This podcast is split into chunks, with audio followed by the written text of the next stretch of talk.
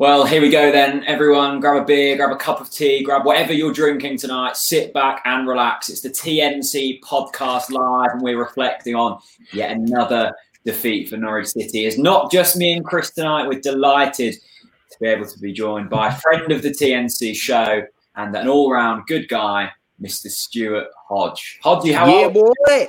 How's it going, lads? I'm actually quite happy. If we'd done this like during yesterday, then I don't think you would like any sense. But yeah, I know. Good to be back. I've missed being on here with you guys. It seems like ages ago that we had our first chat, and it is genuinely like 3-4 years or something now, isn't it? You guys have been going that long, growing as a platform. It's been a long, long while. Hodge, it's great to see that you've turned up on time today. Unlike the first time you were, it was 2 hours late, wasn't it, Hodgie? Timekeeping not always a strong point. Yeah, for the first one it was, and I've got to finish quite tight tonight, because I'm going on another wee podcast, the Revere End podcast after this. So I've got the cheek to turn up late and then bugger off early potentially. So yeah, fun. It's great to see you, mate. The first comment of the evening is from Ellis Govin. He says, I miss this guy's voice. Don't we all? No, it's great to have Stuart. Thank you, Ellis. It's just a shame that we're going to be talking about, again, slightly unfavourable circumstances. Chris, let's come to you first, mate. Everyone's saying Graham Dorrans. I was going to say, Jack, we can't. Stuart, maybe not now, but before you go, and this is worth making people wait for the end. We need to get the Graham Dorrans classic, because it was, and also the Ipswich goal recreation that you did on our podcast last time as well. So for everyone commenting Graham Dorrans, we will definitely make sure Hodgie does that. That was actually part of the terms and conditions of him coming on the podcast tonight. He signed a contract, so don't worry, we'll look after that request for you, no problem whatsoever. Contractually obliged. Yeah. No, happy to deliver. It's quite nice that people still sort of say nice things and stuff. I know a split opinion with some people, but like for the most part, people have been really kind. But that's Canary fans for you, isn't it? No, definitely, mate. Chris, let's talk about yesterday and let's get it out of the way. I'm sure that everyone in the comment section will be venting their anger, but yesterday was that the most humiliating match post lockdown yet? Well, God, but to be honest with you, I mean, I'm sure I'm not the only one that thinks this. It's not, unfortunately, it's not the only embarrassment. Because I think every single game has been an embarrassment in numerous different ways, actually. And I know that sounds quite harsh already, but I personally think it's fair. The lineups we put out, the tactics that we've approached games with, the individual errors and mistakes, the in-game management. There's been so many different things that have caused many embarrassing defeats since the restart. And you know what, Jack? That didn't even sum up the season. For me, yesterday was seriously damaging. And I'm not, and I genuinely don't think I'm being extreme by saying this. I think now this will be seriously affecting the players' psychological and mental empowerment going into next season. I seriously think that stung. I think the other defeats, we kind of held up our hands a little bit. You think Watford away, for example, the quality shoe there, I think, for me anyway. But yesterday, to have that happen to you, and Burnley are a solid Premier League football club. You know, they know how to play the game. They know how just like Holty was saying, they know how to manage games.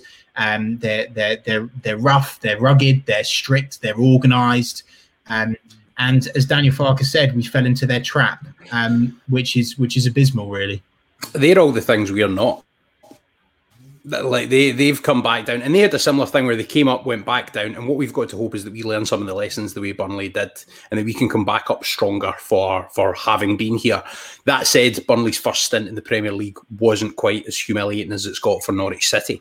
I actually take a slightly different view to yourself, mate, on the basis that I think.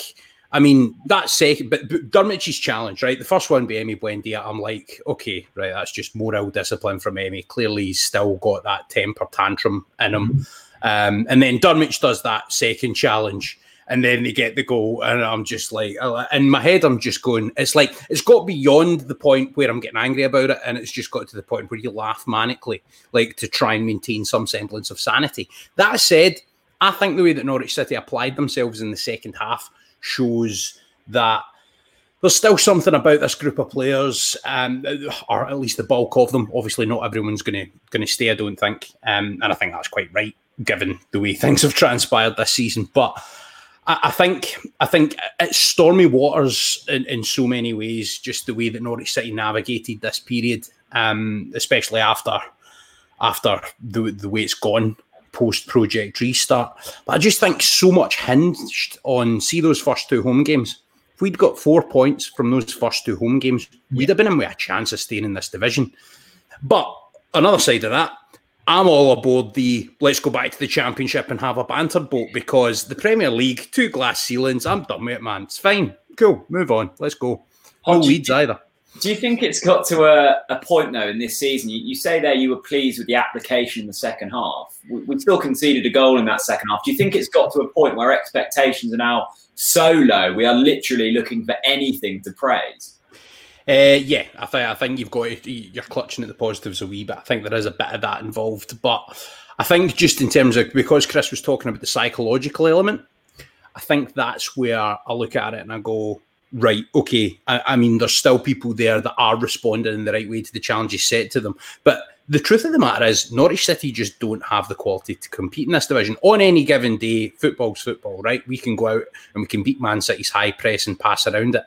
But what's become readily apparent is that Norwich City don't have the physical capabilities to compete in this league. We are by far the worst team physically. And it's not through a lack of effort. It's just the other teams are bigger, they're quicker, and they're stronger. And that has been the thing that has let us down this season. Also, by the way, it kind of sort of gives a retrospective to last season and proves where we elevated ourselves above Championship football and won a title with a footballing artistry that now looks like something out of Vivaldi or, I mean, operatic, you know, such was the beauty of it in hindsight, because we really elevated beyond just the physical levels of it. And then we've tried to do the exact same thing in this division. Whereas then you look at Sheffield United, for example, and I mean, they've been poor since the restart, but they've come up. What they did prior to that was they basically played the same way, but it's easier to transfer that style of football. So, for example, if you look at Stuart Webber's Huddersfield team that came up, he obviously didn't stay with them, jumped ship to a better gig, obviously. When David Wagner went up, he was a more defensive-minded manager. So that's what allowed Huddersfield to kind of be gritty and compete in games and do that kind of thing. For Daniel Farke to bring that group of players and achieve, as he put it, I love the way he phrases things in English sometimes, the sporting miracle of keeping us in the division. It's just not been possible. Stuart, I'm sorry, mate, but I need to go against you there, mate. I knew this was going to be fun. I'm fed up with it, mate. You know, these riddles and these post-match speeches. I think it's really annoying fans now. I think we need straight talking, and I'll contradict myself immediately straight away, and I'm completely okay with that. It was the first time this season that post-match Daniel Farke spoke the honest truth by saying that Emi Buendia and Josip Drmić was stupid, naive, inexperienced, despite the fact that Josip Drmić is a very experienced player, but that's by the by. So I actually completely disagree with this whole I love the way that he talks thing. I don't. I'm fed up with it. I really am.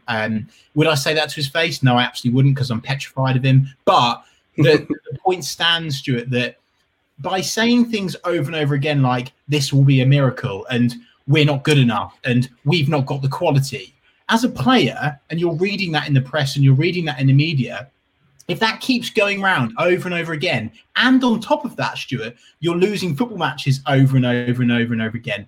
That's why, and I've said this since the restart, this whole period for Norwich, it was so crucial.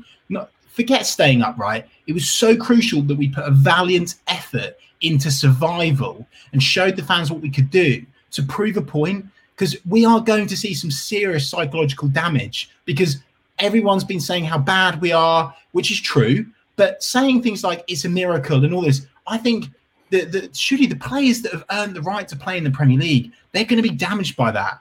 And I think now going into the Championship, Stuart, we are going to face a culture crisis. And I'm genuinely serious about that. I don't know. I tweeted this the other day. If Stuart Webber is going to stick with Daniel Farke, which I think he should, by the way, to just clear that out before I get loads of stick for that, he's going to need to gut the squad. Now, that's going to take a lot of work. And if you don't gut the squad, you're going to have a culture crisis. Because how are those players going to be motivated when you were slagging them off, saying that they weren't good enough, it's a miracle, we've not got the quality, we're inexperienced, we're stupid, we're naive? For me, the messaging in the restart has been completely wrong. Completely wrong. I'd rather they said, Stuart, we're not good enough. It's hardly likely we're going to go down, so we're just going to give it a good go. Right, it's just, this whole miracle thing is just a nonsense for me. Yeah. I think it's. I speak a couple other languages myself, so I understand that sometimes when you go to say something in a different language, it comes across a different way. Yeah, and I think there's a bit of that. Also, he's pronunciation of certain words, situation, and duel, are used two that spring immediately to mind. I think it's quite challenging sometimes to get that message across. I think your bit about the defeatist mindset that has kind of crept in is potentially dangerous, but I'm prepared to give it the benefit of the doubt. By the way, just as a wee point, the last time I was on this podcast, this is my third appearance, my second one, was just after we'd been beaten by Leeds in the season that we won the title at home. And that was the turning point, mate. Like, I appearing on TNC was the catalyst for change. So we're going to win. We're going to win that last game. Like, that's what's going to happen now, and we're going to win the title again. Wow. I mean, that's it. This is the point. This is the point where the wheel changes. Let's get on to something maybe slightly more positive. And thanks to everyone who's tuning in and commenting. We'll try and get to a lot of the comments throughout the show. Edward Ivans and a few other people have said, Zimbo saved us lots of times yesterday. Chris, I saw you tweet about Christoph Zimmermann. Of course, returns from injury and gets thrown in when we're down to nine men and 1-0 down. It was hardly a good welcome back for him, but he looked good. I guess there's two sides of the argument here, isn't there? We've got a Christoph Zimmermann who we know on his day is a fantastic defender, very intelligent, a good leader. I've seen a lot of people going, well, Christoph Zimmermann is also part of a defence that's conceded well over 180 goals in Daniel Farke's reign. So where do we stand with Christoph? Is he good enough to hopefully be a key member of that defence next season, or does it need gutting out, like you say? Honestly, Jack, it was a ray of sunshine on a horrendous day. Seeing Christoph back, by the way, a Christoph Zimmermann that's not ready to play 45 minutes and all this, mate, he looked our best defender all season long. Better than Ben Godfrey, better than Tim Klose, better than Grant Hanley. And you know what I love about Zimmermann? Not just his leadership, but the way that he wins the ball back. I saw Christoph Zimmermann lose the ball. Shouldn't have happened. I know that. But just the way that he took on that sliding challenge in the box, it's a big risk. But it was almost just like he hadn't actually lost any game time. I was so impressed with Christoph Zimmermann, and we badly lacked his leadership. And this isn't just my opinion. Read Tim Krul's piece on the Norwich City website today. He misses Christoph Zimmermann's leadership. And I think when you've got a player like Tim Krul complimenting a player like Christoph Zimmermann, saying we've missed his leadership, that says an awful lot about what we've lacked this season. It really does. And for me, I'm unbelievably excited to see Christoph Zimmermann back in the fold. I was desperately sad that he was injured. I really was. I think it was a huge loss for us. I do not understand the hatred for Christoph Zimmermann. There's a few people that are just like, oh, he's overhyped, he's inexperienced, he's barely a footballer, he's not good enough for the Premier League. For me, the guy's got so much to prove, and he's so grateful, and he loves Norwich so much. That's why we need more players like that. And, Jack, we've said time and time again, I'm sure, Hodge, you'll agree with this, I would rather we had players of a lesser quality that actually work, fight for the team, they're organised. Listen to Christoph Zimmermann yesterday. He was the only voice I could hear on that Norwich pitch, the only one commanding the defence. As soon as he was on, took responsibility, took accountability, wasn't taking any shit from anyone. And that's what we've lacked this season, massively. He's he's been the culture setter. So if you look at when Daniel Farke came in, right, he was his captain for Borussia Dortmund's second team, right?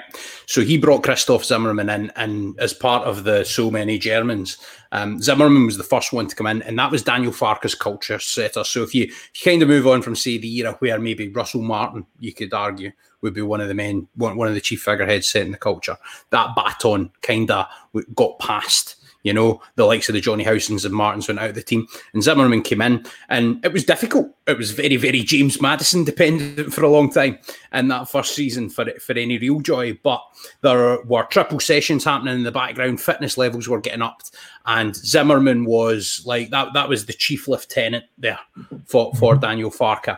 And I think you saw his value when Ben Godfrey had, and by the way, that's an unfortunate own goal. Russell Martin nailed it on Sky after it. Ben Godfrey, I don't think he is necessarily Norwich City's most important defender, but I think in terms of raw attributes, and I think in terms of overall sellability, if I'm looking for a player that I could plug into a Champions League game, I'm looking at, in the entire Norwich City squad, the one that has the most complete rounded set of attributes is Ben Godfrey. And I think he's let down a bit by zonal marking and things, people not getting blocks on, so it looks like he's not winning headers at corners, stuff like that. Sorry, on you go.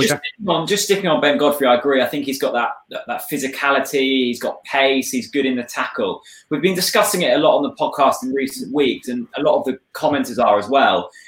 I'm still not convinced that Ben Godfrey's a centre-back. I think he's a more advanced player. That's testament to how good a player he is. I remember him playing under Alex Neil the season that I was the commentator. He came on at right back in a cup game and scored a 25-yard screamer, and I loved it. I think he could play defensive midfield, but I'm looking at that position in the team and I'm thinking, right, so if you've got everyone fit, do you really want to play Ben Godfrey there, or do you think that his pace at centre-back, which if you're playing a high line, as Norwich City often do, you need someone pacier than Christoph Zimmermann or Tim Klose. Grant Hanley's quite quick, but if you're going to be playing one of the other two, then you need Ben Godfrey or Grant Hanley beside them, because you need to have that pace if you're going to play a higher line. If you're going to play the defensive midfield position, I don't know, unless you actually say to Ben Godfrey, look, mate, you've got the licence here to play that kind of hybrid between a 6 and an 8. Maybe you could develop his game into something like that. Some people do see him as a central midfielder, and I can kind of see the argument for that. But I think with the right guidance, there's a world-class potential centre-back there. Hodgie, totally with you, mate. And this isn't just Ben Godfrey in isolation, but one of the things I'm seriously worried about because of what's happened since the restart is clubs wanting to buy these players, because what we've seen is some serious fragility, some serious lack of psychological strength, an obvious lack of leadership, an obvious lack of direction. And actually, I've not even seen those individual performances where I've gone, oh, they're clearly playing for a move. And we had Grant Holt hinting at that when he came on the other week, Stuart. He said, oh, no, players definitely don't do that, ha, ha, ha, because they do. And I've not been a player that I've seen kind of roll their sleeves up and go, right, come on then, I'm going to show that I'm good enough for this. And the amount of people yesterday that said, you know, £50 million, and I know that was that figure is just Sky Sports nonsense anyway, but still, it does really worry me. Jack, something I really want to combat is, and it's 7:58, it's quite a long time back if you scroll through, Paul Eaton, bit of an unnecessary nasty comment, but I'd really like to address it if that's okay. He says, perhaps you'd like to discuss our pathetic, useless owner. Oh yeah, you won't, there's no freebies for you. Let's be super clear here. Jack and I, we get invited to a couple of dinners a year. One, because we sponsor a player, currently Lucas Rupp. No comment. I was going to say, you happy with that choice? The second is that we are classed as media, and the club want to integrate the media within the club so we know what's going on. Now, that's not, we're not in with Delia. Like, it's not a thing. And I cannot express enough how we've always said, if this club is to progress, to stay in the Premier League and mount a serious kind of, a serious movement, like a mid-table to even higher than that, we're going to need bigger investment. We're not idiots. We know that Delia can't do that in her pocket. So I just want to be super clear. Please stop saying that, because it's completely incorrect. Ask yourself as well, right? And this is what I would put to yourself, Paul, if you're still watching the podcast, is Would you rather have an owner, right, that's got very deep pockets but doesn't really care about what the football club, about what the community, about what the county, about what the city's about? Or would you rather have an owner that understands all of that, that will never, ever jeopardise the future of this club because Martin Samuel in the Daily Mail thinks it's a good idea to gamble on staying in a league with two separate glass ceilings? Absolute nonsense, right? And yeah, some clubs, the gamble might pay off, or it might pay off temporarily, right? But what are you actually hoping to achieve? What are you actually hoping to achieve? Are you hoping to achieve stability in a league? I mean, Burnley had one very brief campaign in Europe. Other than that, it's just staying in the middle of a division, right? And getting some big games against bigger teams. And the thing is, the ownership at this club, right, for all the criticism that's had, and of course mistakes have been made in the past, but Norwich City, by appointing a sporting director, and especially one so transparently operating in a role which is the epitome of the way that a modern football club should be structured, all of this sort of doddery old Norwich and they're behind the times and county that's sort of stuck in the past, it's absolute nonsense. By appointing Stuart Webber and Daniel Farke, and that management structure, Norwich. I wish he was Marker, mate. I wish he was Marker. He's a striker in his day. But by appointing that structure, Norwich City have actually been very forward thinking. And you know what? Even though results are rubbish at the moment, we were right to be prudent this year. We were right not to gamble. And I think we're going back down to the Championship with far more chance of establishing ourselves as the top 26 club that we want to be. Hodgie, you're bang on the money as always, which is exactly why we wanted you on, because you speak complete sense.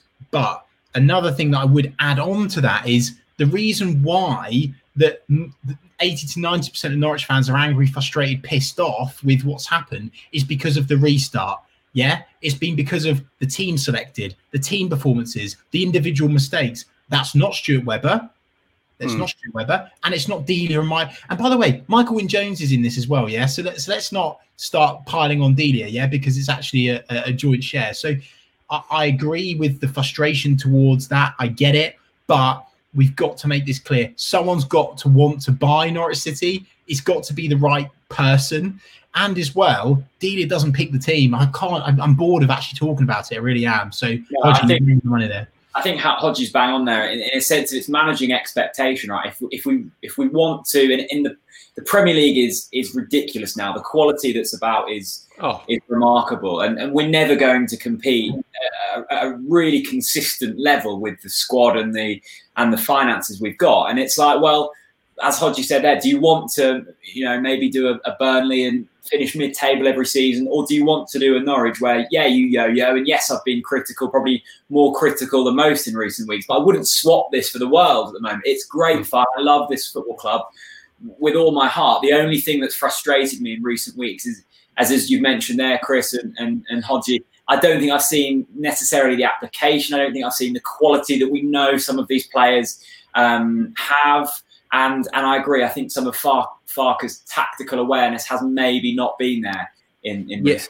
Yeah, what he's done is, it kind of reminded me, do you remember that game at Newcastle? And after that, Alex Neil kind of bottled it a bit. I think something similar's happened with Daniel Farke, except it's kind of the opposite. Everyone said that he always only had one way of playing. He's tried every system he's felt could work, and it's all just kind of blown up in his face. So he's kind of been damned if he did, damned if he don't a bit. But the key thing is, Daniel Farke is under pressure to deliver at the start of next season. Norwich City need to come out of the traps. We can't have a slow start. We need to be starting strong. Otherwise, I mean, the hunger and the appetite for a change in terms of the head coach will be tough. Just on the Stuart Webber thing, Stuart Webber said himself, the recruitment's not been good enough. Even though he's not dug deep into his pockets, the recruitment, even at the level that we've been recruiting at, has not been good enough. And I think he accepts that. But Norwich City, look how proactive they've been. We've already got 5 or 6 players just sitting ready to go, right? And that's it. Like, the squad is already building up and getting ready for a championship season that's ahead. The challenge for Norwich City is actually going to be getting rid of some of the Moritz Leitners of the world that just aren't going to play. And that's the thing. So getting rid, so that you've not got too many of these sort of people who aren't getting a game floating around the club, too many people farmed out on loan. We want to try and get rid of some of these bodies. And that's going to be the challenge. The other frustrating thing for me, just looking at it as a holistic thing, coming into this season, I was sure that Norwich City were going to have players that would add value to their price tag. And I think, I mean, you can make an argument, maybe 5 million or so, Max Aarons, 5 million or so, Jamal Lewis. Ben Godfrey's probably added money. Todd Cantwell's added serious money to his price tag. But some have gone backwards. Emi Buendia, everyone trots out that chance he's created stat, but they don't look at the amount of goals that have been directly from his mistakes. 8, I think it is, right? Wow. Directly from mistakes from Emi Buendia this season. You've got still got the petulance with the red card. And what you're seeing is you're seeing so many players who have come up and what I thought would be sellable assets that Norwich City could then reinvest back in the team. But it's actually, it's kind of weird.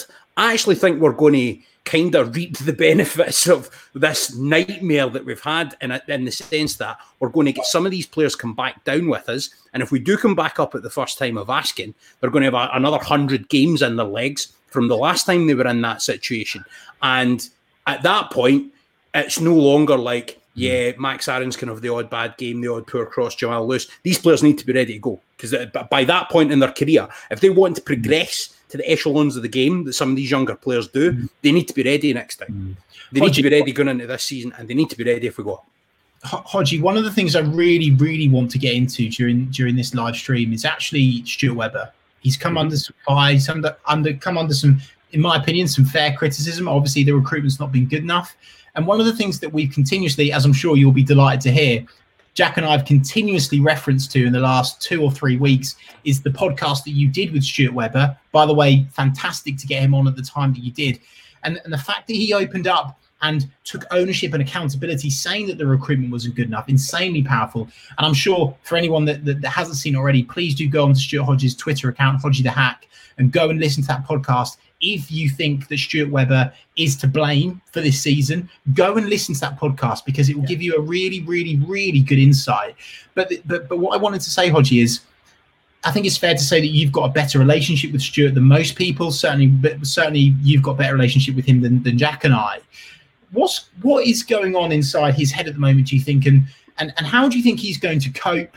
There's a lot of questions being asked of Stuart Webber, and I really, really want to get your take on the Stuart Webber criticism. He's not bothered. Like he said himself, he doesn't listen to the noise, right? He just concentrates on doing his job, doesn't let the nonsense from the media put him off, doesn't let nonsense from Steaua Bucharest's chairman over a transfer put him off. It's just he gets on with what he does. And, like, that's the thing. Once the Dennis Mann thing started becoming a pantomime, he's like, bored of it, you know? And moves on to other targets. And I think the thing is, Stuart Webber's never going to be someone that is influenced by what the likes what we say in podcasts and what Archant guys are writing or anything like that. I mean, obviously you get situations like the article that Daniel Farke sort of referenced in a press conference and things like that. It does. I think it's more on the playing side. But when you're in Stuart Webber's role, you've kind of got to just ignore all of that nonsense unless there's a major PR type crisis, right? Not referencing. Stuart, thank you for that. I appreciate it. Do you think that I'm not sure your choice of language there is slightly inflammatory? He's not bothered. Maybe that's Hodgie the Hack speak, but for me, I think almost there's been a couple of things where that interview, which I've been gagging for that interview that Stuart Webber did on the club's YouTube channel. I've been wanting to get for so long, so I'm so pleased that he did that. And for me, he has so much credit and so much respect for me for doing that. But there was a couple of things where, you know, that whole sort of he's not bothered, that came through. There was a couple of points. For me, I'm really disappointed that sparked a total lack of disrespect for Todd Cantwell, who's been our second or third best player this season. It sparked a lot of criticism for Todd that's caused him to have to come out on Instagram saying the reasons why he stayed on the pitch. And I know that you're probably going to say, well, he's a big enough boy to deal with it, Chris, but I'm not sure that was right. And I'm not sure it was necessarily aimed directly at Todd. I think things can get misinterpreted. And regardless of whether it was or not, I mean, Todd Cantwell and Stuart Webber might have had a conversation about that, but that will stay within the confines of the club. I think the reason Todd Cantwell will have put those comments out is because some players don't really care what's happening on social media, really. Like, they don't pay attention, or they just use it for their own kind of ends. Think maybe the Tribulls, right? That's what they tend to do. But then you get the players that are influenced by it and kind of use it positively and use it in good ways. James Maddison was a great example. He has used social media in such a wonderful way, and it's almost helped his career, the kind of way that he's used social media as a platform for good. Norwich City's young players are really good at that. A lot of them, we've seen loads of nice initiatives for like unhealthy young people and stuff like that, people who have got bad health problems. And there's been a lot of that nice warmth, that nice kind of stuff. Todd's been at the centre of some of that as well. And I think because Todd's aware of the temperature, if you want to call it, on social media, I think he knew the way that those comments, whether they were directed at him or not, which I cannot say one way or the other, I don't know. And what I would say is, I know Stuart Webber is sensible enough with his words that he would only have said that for a reason if he did, which makes me doubt that he would have done it in a public forum, because what has he got to gain by that? What has he got to gain? All that can happen is, if it is a direct thing that he's saying about Todd Cantwell, then Todd gets angry and Todd says to his agent, right, get me out of here. And that what that does is it means Norwich City are then... We're not going to be bullied into transferring anyone, but if you've got a player that wants out, then you're going to be under more pressure to accept a transfer bid for him. So in what interest would it be for Stuart Webber to put the club in a position where they might make 10 or 15 million less pounds in a football player? I just, that's where my sort of doubt kind of keeps in with that. Yep. I think it's also worth noting here that, you know, the interviews that we've seen with Stuart, with the football club, with Archer, with The Athletic, with Radio Norfolk, he's probably done like well over an hour of speaking there. And like, there is going to be sections within that where maybe your words get misinterpreted or you say something in a wrong fashion. And once it's out there, it's out there. We all know that very well. We've all said things that maybe we didn't quite mean, and then they've been misinterpreted. So I kind of agree with Hodge. I think I kind of agree with the comments to a certain extent. I think the whole thing was blown out of proportion. As we all know, we've seen relegations before. We're always looking for someone to blame. Last week it was Todd. This week it'll be, I don't know, Ben. Next week it'll be someone else. We're trying to find someone to blame here. So, I think it was all blown out of proportion slightly. I want to quickly move the conversation on. Paul, who commented earlier saying, are we going to bring up Delia, I think has donated to our Ko-fi page. So thank you, Paul, for that. Our Ko-fi page is down below. You can help TNC by donating over on there. And we've had a question. This comes from James Rennie. And he says, hi, chaps. Hope you're doing well. I'm interested to know if either of you are as excited as I am about seeing Sam McCallum next season. I think he could be a really key player for us at the back. Love the work you do. Glad I can give something back. James, thank you for donating. As I said, the link is in the description. Hodge, you mentioned earlier, and you so nearly linked onto this question, but then we got onto other things about getting our business done quickly, trying to move on as quickly as possible. And we've seen, haven't we, with Sam McCallum, Daniel Sanani, we're trying to get them players in the door as quickly as possible. Are the players that we've signed so far up to the scratch, do you think? Well, I mean, that remains to be seen because a lot of Norwich City's recruitment came out of left field before and, to be honest, absolutely smashed it. I'll always remember that graph at the end of the title winning season where it's like, yeah, we've spent absolutely no money and look at the team we've built. And if you look at what we're doing it with maybe a wee bit more money, but we're not spending stupid amounts of money. You've got players like Melvin City as well. And there's players there that are ready to make maybe the transition, you know, and to becoming part of a first team. I think the links with the lad Sorensen in Denmark, I think they seem to be quite solid. I think there's a few of them where it's like it's pretty much there's been a lot proactively already done. And if you actually look at our transfer outgoings, Sam McCallum is by far and away by about 4 times or something the most expensive transfer that we've already made, and that's one that is for next season, you know. And I think that was a kind of, I'm guessing, right, I'm speculating here, but I'm guessing that was a kind of preemptive measure of, right, we're probably going to lose Jamal Lewis. Or we could lose Jamal Lewis. So you've got a natural person to step in.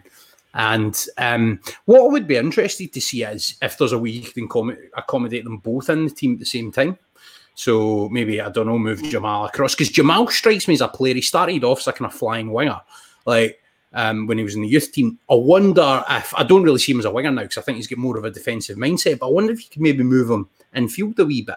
and have him as one of the sitting midfielders, you know? Like, I'm just interested to see what that kind of opens up tactically. And that's an area that Daniel Farke is still, I think, pretty strong. I think he is one of these managers that does understand the tactics of the game.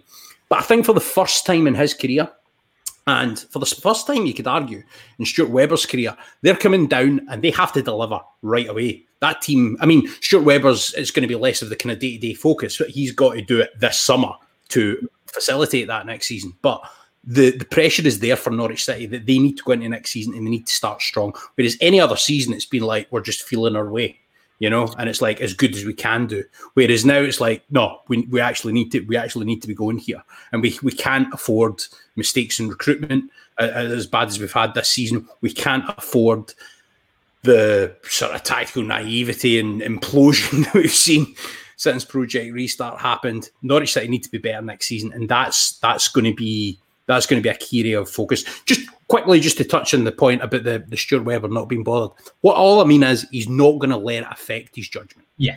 That was what I meant by the language I was using. I don't think he's bothered by what the media are writing, what we're speculating, what we're talking about. He's bothered about making Norwich City as good as they can be and as financially solvent as they can be. No, I wouldn't be bothered listening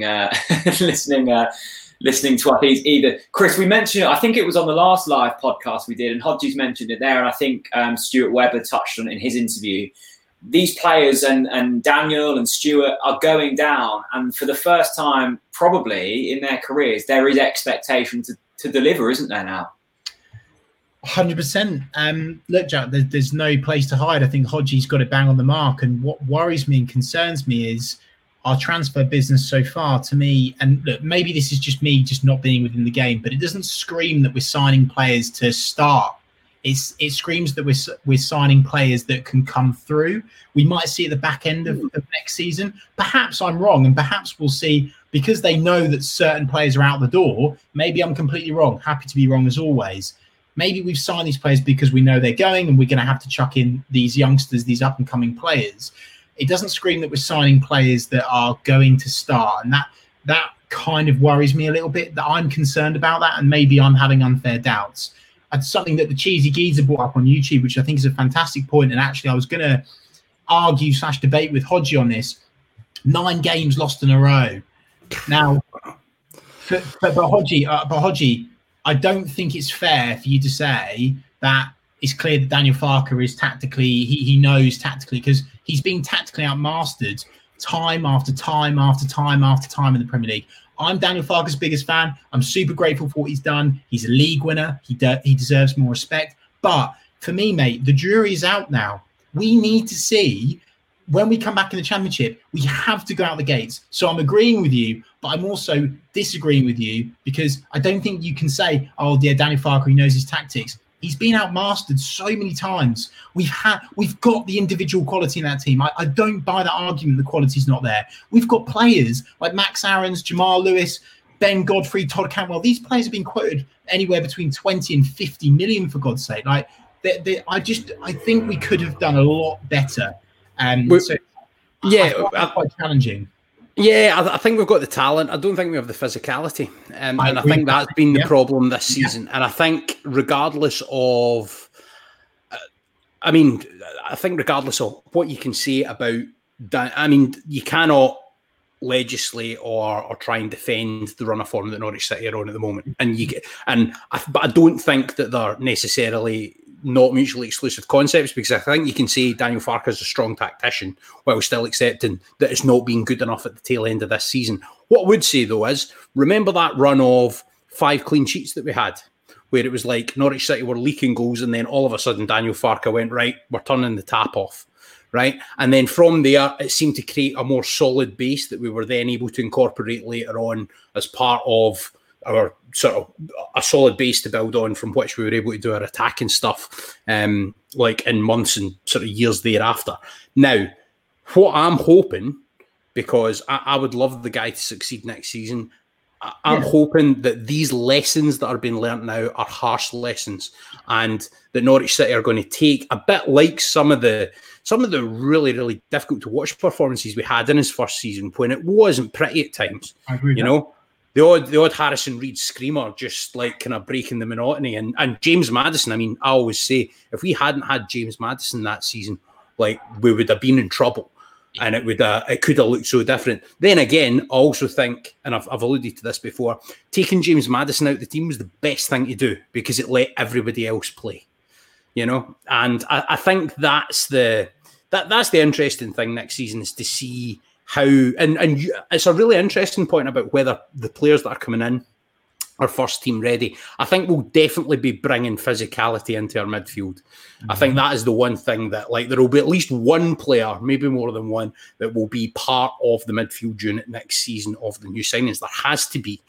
For all the criticism that the defence has had, I think the bodies are there for a championship back four. I do believe that. Sam McCallum, another really exciting talent, and kind of, if Jamal was to go, I trust the judgment that kid will be able to come in and step on and be decent at championship level.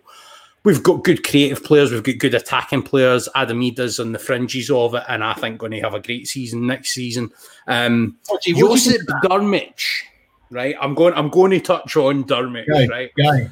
Now, on my podcast, Stuart Webber said that Josip Drmić had a bit of everything. And the insiders at the club, they are so big on this guy. Like, they think he is the real deal.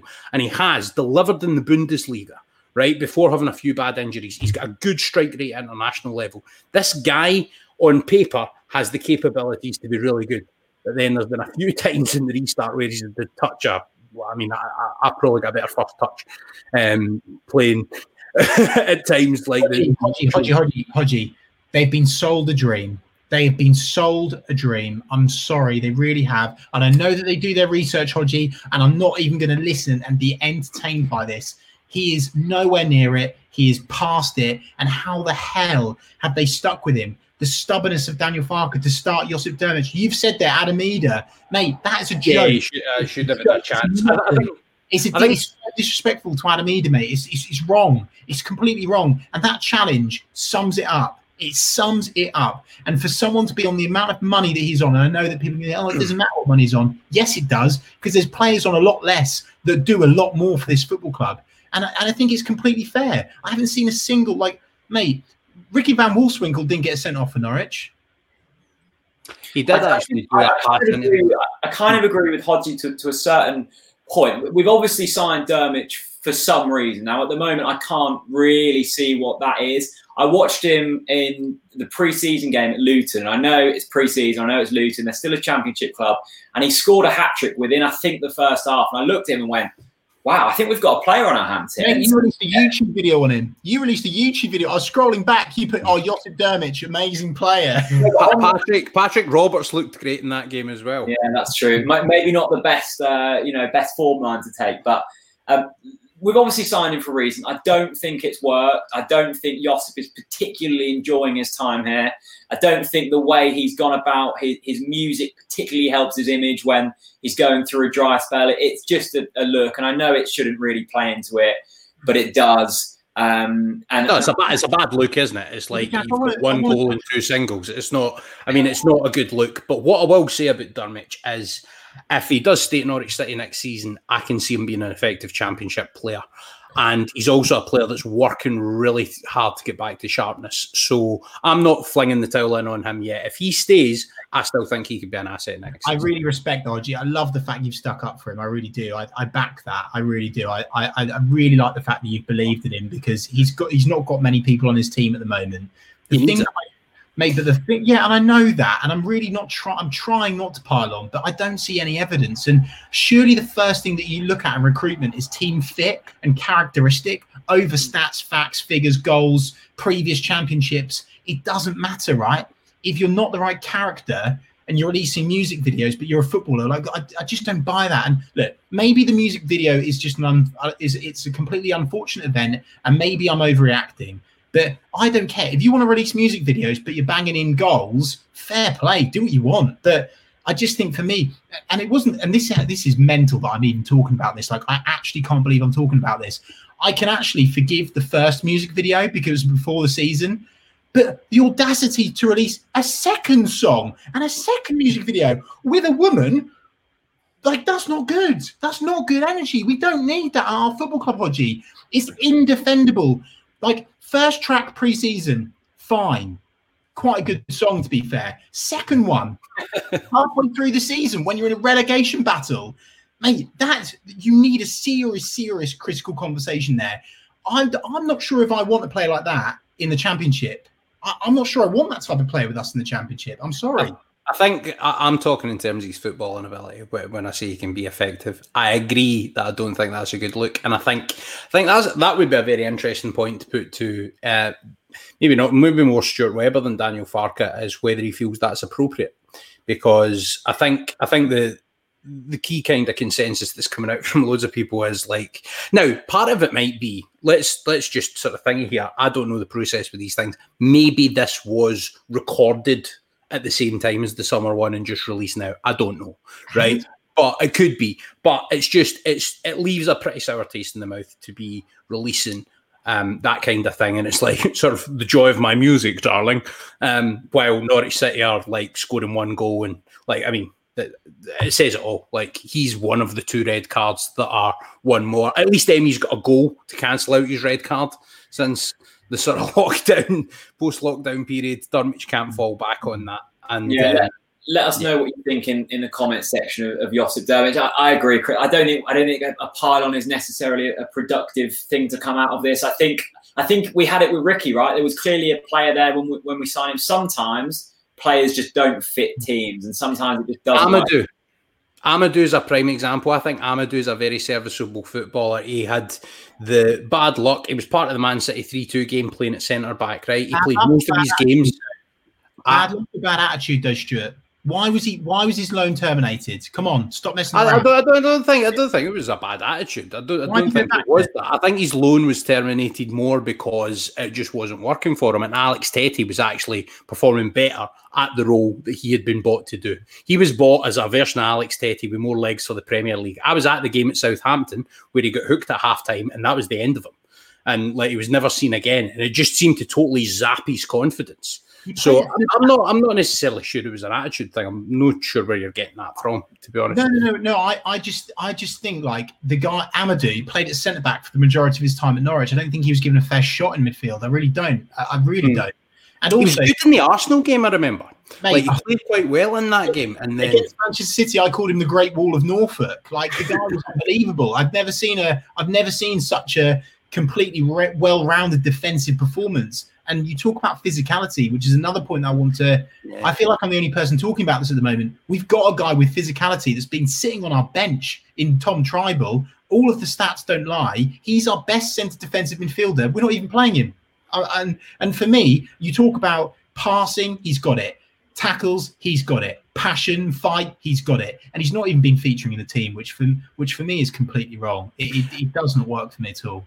It's interesting, actually, some of the selections that have been made, because Mario Vrančić is the one that loads of people point to because of all these sort of set pieces.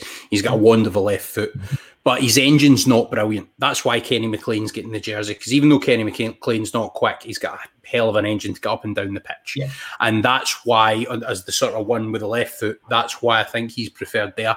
And I think Tettey's performances this season, even though he's a less... sort of technically gifted player than Tom Trybull, I think he's Premier League now. See the amount of games I watch where there's crosses getting flung in from out wide and it just, Tettey's the one it comes off, right? To be honest, he did a bad job of clearing it for the goal at the weekend there.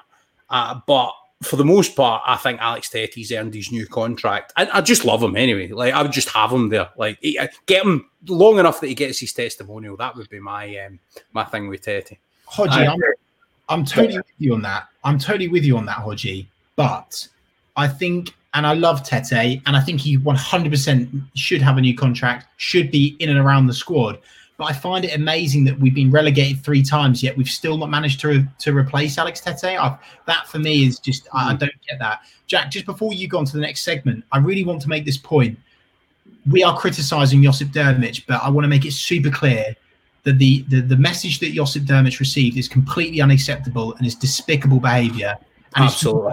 And it's not on. And people need to remember this. Now, I know we are criticising him. We disagree with him releasing music videos.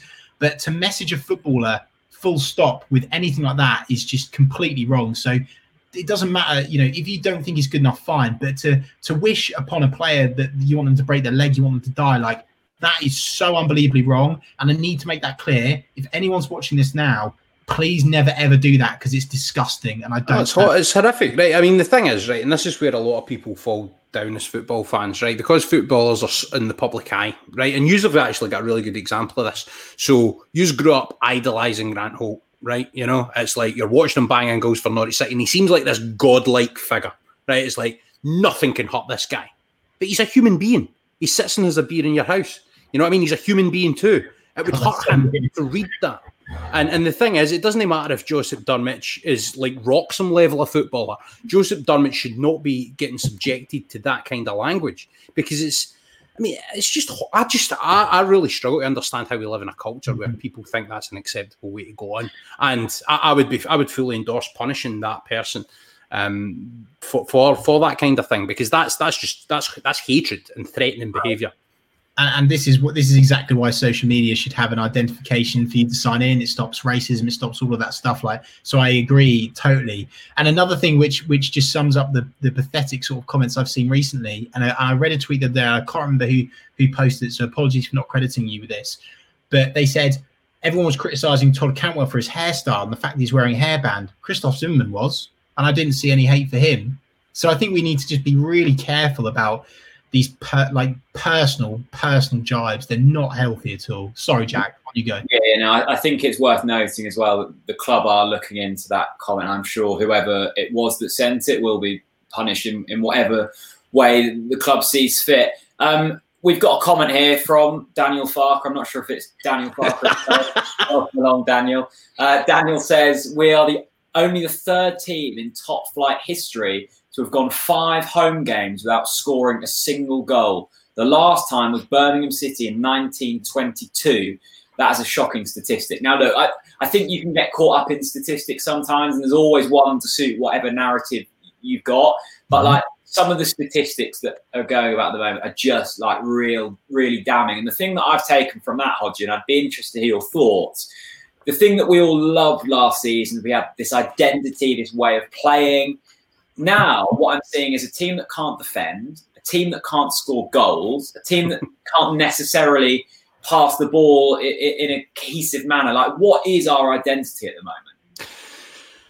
That's a good question, mate, because that's the bit that's really baffled me, because I thought we might go down this year, but I thought we'd go down scoring loads of goals. That was before the season, I thought, yeah, we might well go down. We'll probably not be at it defensively, but goodness me, this team can create. But we can't, not at Premier League level, we can't. We just don't have it. I mean, to be honest, the only sustained period of any real threat we had was when Teemu Pukki's purple patch continued over onto this season. And then I think he got a bit jaded just with the volume of games, obviously doing the business for Finland, getting them to their first Euros, which he's, sadly for him, not been able to enjoy this summer. And I so hope, almost more than I'm steering clear of injury for Norwich City, and being Scottish and understanding that major tournaments for the smaller nations don't always come around so readily. And looking at, I mean, I talked about it with Stuart Webber actually about Leeds in Euro 2016 and how massive that was for them. Like Hal Robson-Canu's goal against Belgium. That's like Archie Gemmel's goal against Holland must have been for people that were alive then, for Scottish people, right? For Teemu Pukki, even if he sits on the bench injured for Norwich City, as long as we've got other people scoring, I just want him to be fit to play in the Euros for Finland. And I hope there's fans there. Like, I mean, everything's all up in the air at the moment. But I just think for a player like that to have had the career he has, sort of building up to that and not get to do that this summer, I'm absolutely gutted for him. Although, that said, I kind of think he's not at his sharpest at the moment anyway. Hodgie, I love that. I love where you've gone there. I'm coining that the triple P, the Pookie purple patch. And for me, Hodgie, as soon as we can unlock the triple P in the championship, we'll have a good chance. But the problem is we're not going to unlock the triple P, the Pookie purple patch, unless we bolster that midfield, unless we bring physicality in. Hodgie, I'm so bloody pleased that you brought up physicality, because I said this and people have slated me for it, saying, oh, no, Kenny McLean, fair play. We have not been strong enough this season. And you look at the teams that we're coming up against, they are giants, by the way. They're giants. Like, they're big units. They're big, bulky footballers. And there's this whole kind of I think this complete narrative around the Premier League being these really thin, streamlined, technical players. Like, look at Sheffield United, look at West Ham, look at Watford. They're all built like brick shithouses. They're not going to be messed around with.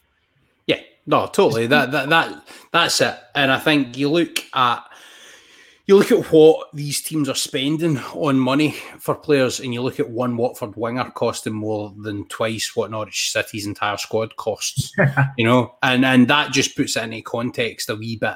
In terms of size, that's massive as well, and physicality is what it's been about for me, because Kenny McLean's not quick, right? So that's where he'll fall down in terms of being like a real elite sort of level player, right? But he's the one that's got engine, he's got a bit of tenacity, he can tackle, he can pass, can do a wee bit of everything. Right, he's the one Norwich City player, with the one Norwich City central midfielder that I think can do a wee bit of everything is Kenny McLean. Hodgie, this is the Scottish Alliance coming through here, by the way. No, it's no, genuinely. Like, I think he's the most versatile in terms of being able to do a wee bit of everything. Every other Norwich City midfielder fits a type or fits an area or fits an identikit sort of way of being in a team. What we need is more players that are just legs that can do other stuff. Mm-hmm. And that's what we've lacked in the middle of the park this season. The style we played last season allowed for that because it was about the intricacy of the play, the technique, the triangles, the combinations. You could try and do that at the top level. They just nick the ball off, you run up and score. And that's where we've fallen down this season, is by not having that. And I think as well, it is kind of excuse pulling, but like everything that could have gone badly for us in terms of coming into the season did. And then you've got things like the Spurs VAR. Actually, do you know what? Let's just get back to the Championship and enjoy it. And then even if we win the league, let's just say, right, get rid of VAR or we're not coming back up, because I'm just done with it, man. Like, honestly, and 5 subs. Like, come on. Hodgie, I know that you've got to go shortly, so I'm going to fire one final question from the comments section at you before you go off and do another podcast tonight, because you really are in the limelight at the moment. Chaz Tat says, lads, do you think players like Vrančić, Trybull and Stieperman are going to give their all next season when they've basically had no minutes this season and lost out to players like Ruben, Drmić, Duda? Me and Chris have spoken about this before, so I'd be keen to get your thoughts on it. You know, we've come into this division. I think it's admirable that we've given the players that got us here a chance, the likes of Max, Jamal, Todd, etc., Tim Krul. But it is them players there that were so crucial, Tom Trybull, Vrančić, Steedman, who will probably be with us again next season unless we decide to ship them out. That's surely been slightly, not concerning, but it's, you know, a bit of a knock to the ego, isn't it, to miss out the players that haven't performed? Yeah, I could understand frustration on their part. Clearly, those sort of empowered at the club felt, that they were picking the right players for the right kind of games. Roop, I kind of think, will be a serviceable Championship player. Steepy's obviously a legend. But I'm looking at that now, and then I'm looking at the bodies that we've already signed and are going to be signing. And you raised the good question, Chris, about how many of them are going to be first-teamers. And I'm thinking, right, there's now an overload of midfield players. And there's an overload of, and this is the key bit, Championship-level midfield players. Mm-hmm. And that's what we've got to do. And some harsh decisions are going to have to be made. Yeah, we're going to have to say, right, Mario Vrančić, that Sheffield Wednesday goal I could watch for a week happily. And so many moments last season that he just delivered. And the minutes that he got last season, he really, really took advantage of the most of them and made the most of them. Stipe was a vital component. He was almost how I described him in another podcast was kind of like a number 10 target man. Mm. And I think his way of playing that role allowed Teemu Pukki. It brought the best out of Teemu Pukki, because Pukki's a player that likes to come back in field and drift into pockets. And I think Stipe, being the kind of player he is, brought the best out of Pukki. So I think it'd be maybe worth keeping him for that. But yeah, I mean, the likes of Tom Trybull, a decent offer comes in for him. And I know you guys love him, and quite rightly, because I think he's a great Championship midfielder. But there must be a reason that he's not playing in the Premier League. And that's the thing. That's the thing we've always got to remember, for all that we have our opinions and stuff. These guys are looking at data analysis that goes down to how many drops of sweat and how many points of a kilometre they've run on a backward press in every game, how many of those steps were backwards, how many were forwards. It's quantitative stuff that they're looking at that allows them to evidence and back up decisions that are being made. That said, putting Ondrej Duda in the team and letting him hit free kicks, I mean, you just look at it, and as a fan, like, you realise there's a lot of thought and a lot of methodology, and I'm not claiming to know more than Norwich City's technical coaching staff about what we should be doing with set pieces. But I'll say one thing, blocks at zonal marking on corners have been an absolute disaster. Everyone who doesn't understand zonal marking always looks at the person who runs and gets the jump on the header. But it's the missed block before that that people always forget about. The reason Ben Godfrey's getting beaten there for the header is because someone else has missed the block. Hernandez or Duda or someone, right? So that's one thing. And the second thing is attacking set pieces. What was the game where Duda had about 3 kicks and they all hit the first man? Yeah, and you're just like... Every game. You say every game. And it's just, it's harsh. And I get that a few of the players must be frustrated at having come up to the Premier League and not had enough minutes. But they've obviously not proved themselves worthy of it in the training field or whatever other way. So what they've got to do is they've got to ask themselves a question. And this is one that there's different questions for different players in the squad. Todd Cantwell, the question is he as good a Championship player as he is a Premier League player? Which sounds like a ludicrous question, right? But I looked at him last season and I thought he lacked the physicality for the Championship. Then he's come up to the Premier League, which is a more technical league. There's fewer brutes in it, or different type of brutes, more refined brutes defensively. And Todd Cantwell's looked really good. If I was to pick one player that I want to leave Norwich City this summer, and it's nothing against the kid, it's just because I think he is a better Premier League player, and he might be at the maximum of his sellable value right now, is Todd Cantwell. But you look at other players. If Max Aarons thinks he's good enough for a move, he's got to ask himself, do I have the hunger to go back at the Championship? Will I benefit from another 50 games at a lower level? Answer being with Max, I think he would, because it will allow his attack inside his game to come on and become more refined for coming up again. Jamal Lewis, interesting question. Would he benefit from another season in the Championship? Yes, but if he's a bit more adventurous about the way he goes about his business. Ben Godfrey, would he benefit from another season in the Championship? Yes, because I think he'll benefit from coming up against the Steve Morrison-esque strikers that you get in the Championship and a bit of the rough and tumble. But there's loads of players in the squad. The likes of your Moritz Leitners, the likes of your Vrančić, who I think will be out the door anyway, but the likes of your Vrančić's, the likes of your Steepermans and that, and they'll be saying to themselves, look, I've not played enough this season. Do I have the hunger to go down and earn something again to maybe not get the minutes again when I come back up? And they've got to ask themselves, do I have that within me? Do I have that hunger? And I'm picking out those names, but you can apply that to different sort of bits of the team. And it's like, do they have the hunger to go over this course again? I look at most of them, and I think they probably do. I think Kenny McLean definitely does. I think Grant Hanley definitely does. I think Christoph Zimmermann definitely does. If we're going to the forward areas of the team, it's a bit more interesting. Emi Buendia, big question mark, because Emi's one of these players. He's a magician that can produce something out of nothing, or he can be the kind of player that he can give the ball away and then sulk for 10 minutes and not cover his man running back. Do we want that next season? Or do we sell him on and say you gave away loads of goals? But Emi Buendia, by the way, for all he has the creative side at the Premier League level, he doesn't have the other side of the game. And that's the thing is, that's not pushed on. I thought Emi Buendia would have left this season a £50 million valued player minimum, and he's not. And that's because he's not scored enough goals and because he's not developed the other side of his game enough. And that's the big problem for Norwich City. There's loads of players you look at and you say, have you got the hunger to do this again? And the ones that do will succeed. The ones that don't will either be out the door or they won't succeed. And that's the crossroads that we're at right now. But the positive for me is you've got Josh Barton, you've got Adam Idah, you've got Sam McCallum, you've got some of the foreign lads that we're bringing in from abroad who are younger as well. You're going to have young and hungry players coming through that can carry this club forward as well.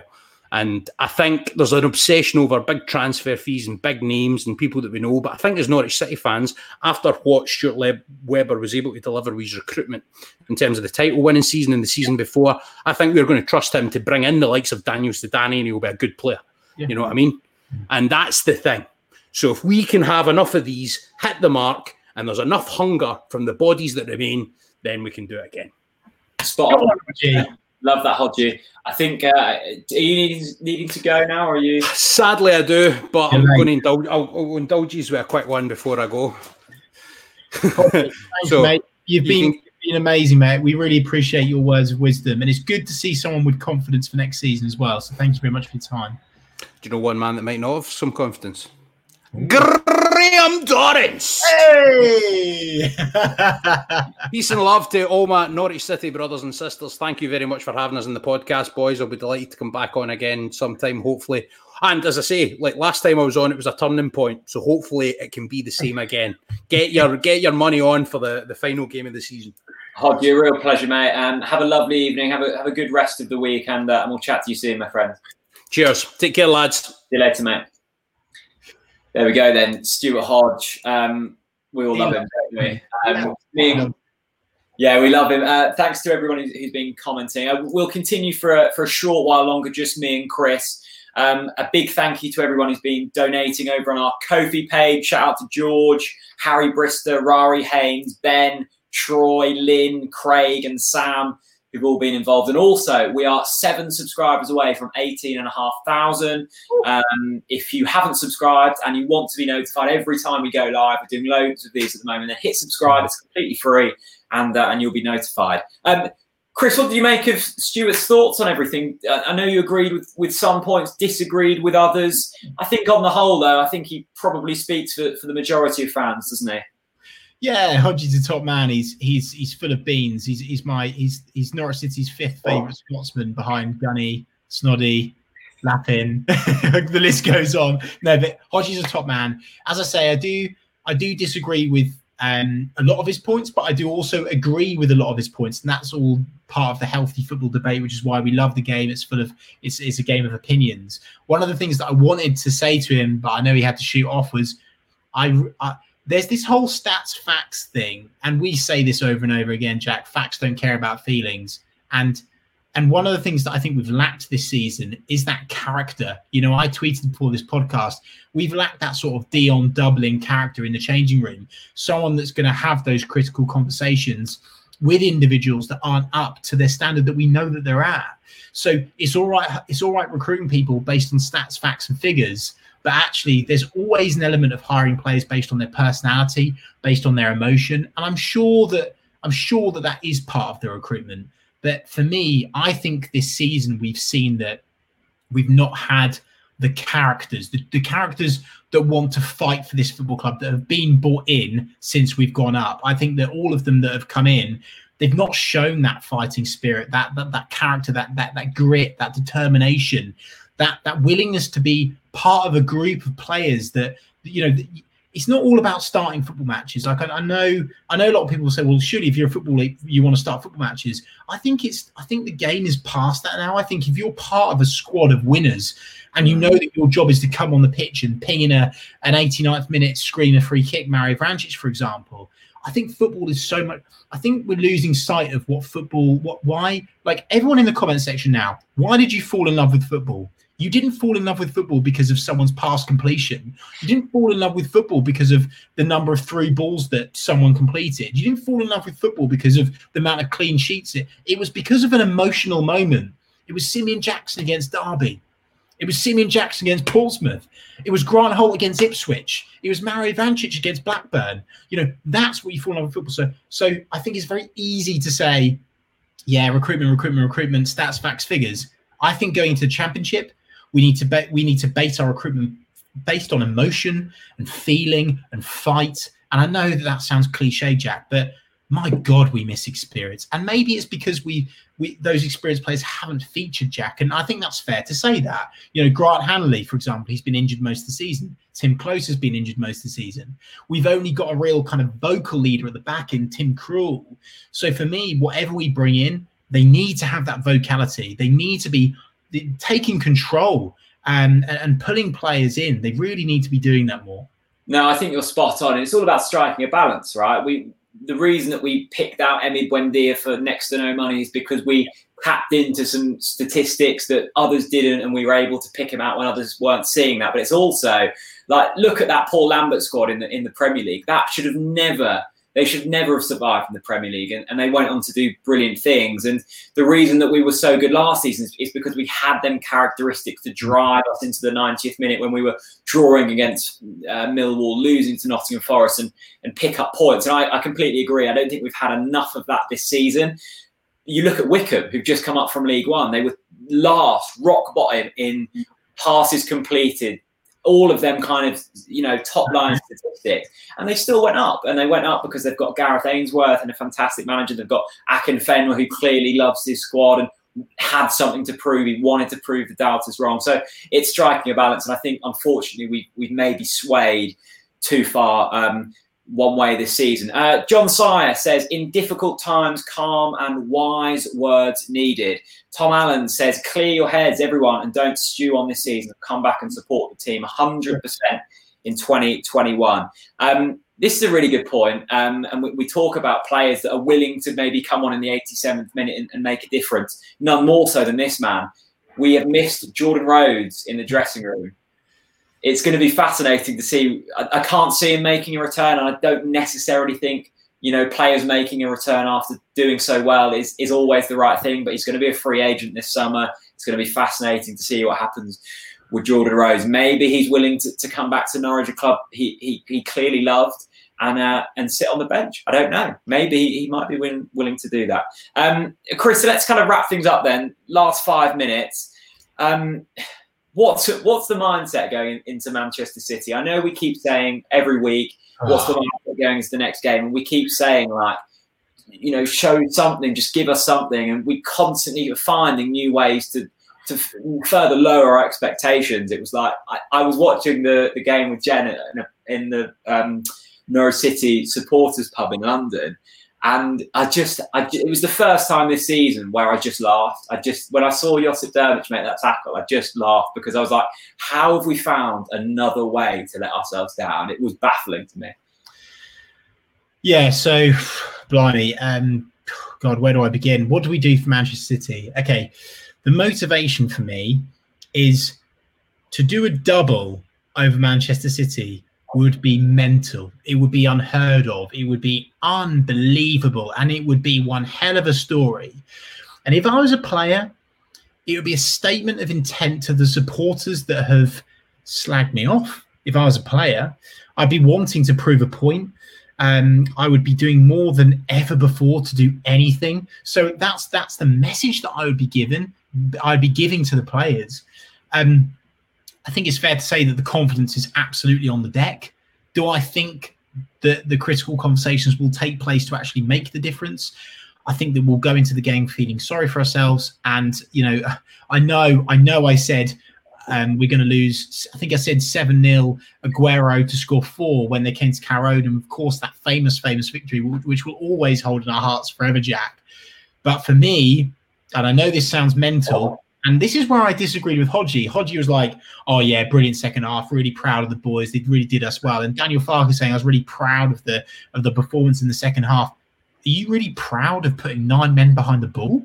Is that a thing? Why should we be proud of that? So actually, I'm going to flip that. I think we put 11 men behind the ball and we park the bus. That's what we do against Manchester City. We desperately, desperately try to defend properly for 90 minutes. Will we do that? No. Will we concede from a set piece? Yes. But as long as we can not be embarrassed, fine. And my only objective from this, Jack, and I mean it, and I'm sure there'll be plenty of people in the comments that agree with this, my only objective is that, and I pray to God, that we just don't lose the Ipswich defeat record, of course, against Manchester United.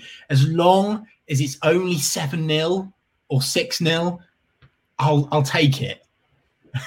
Okay.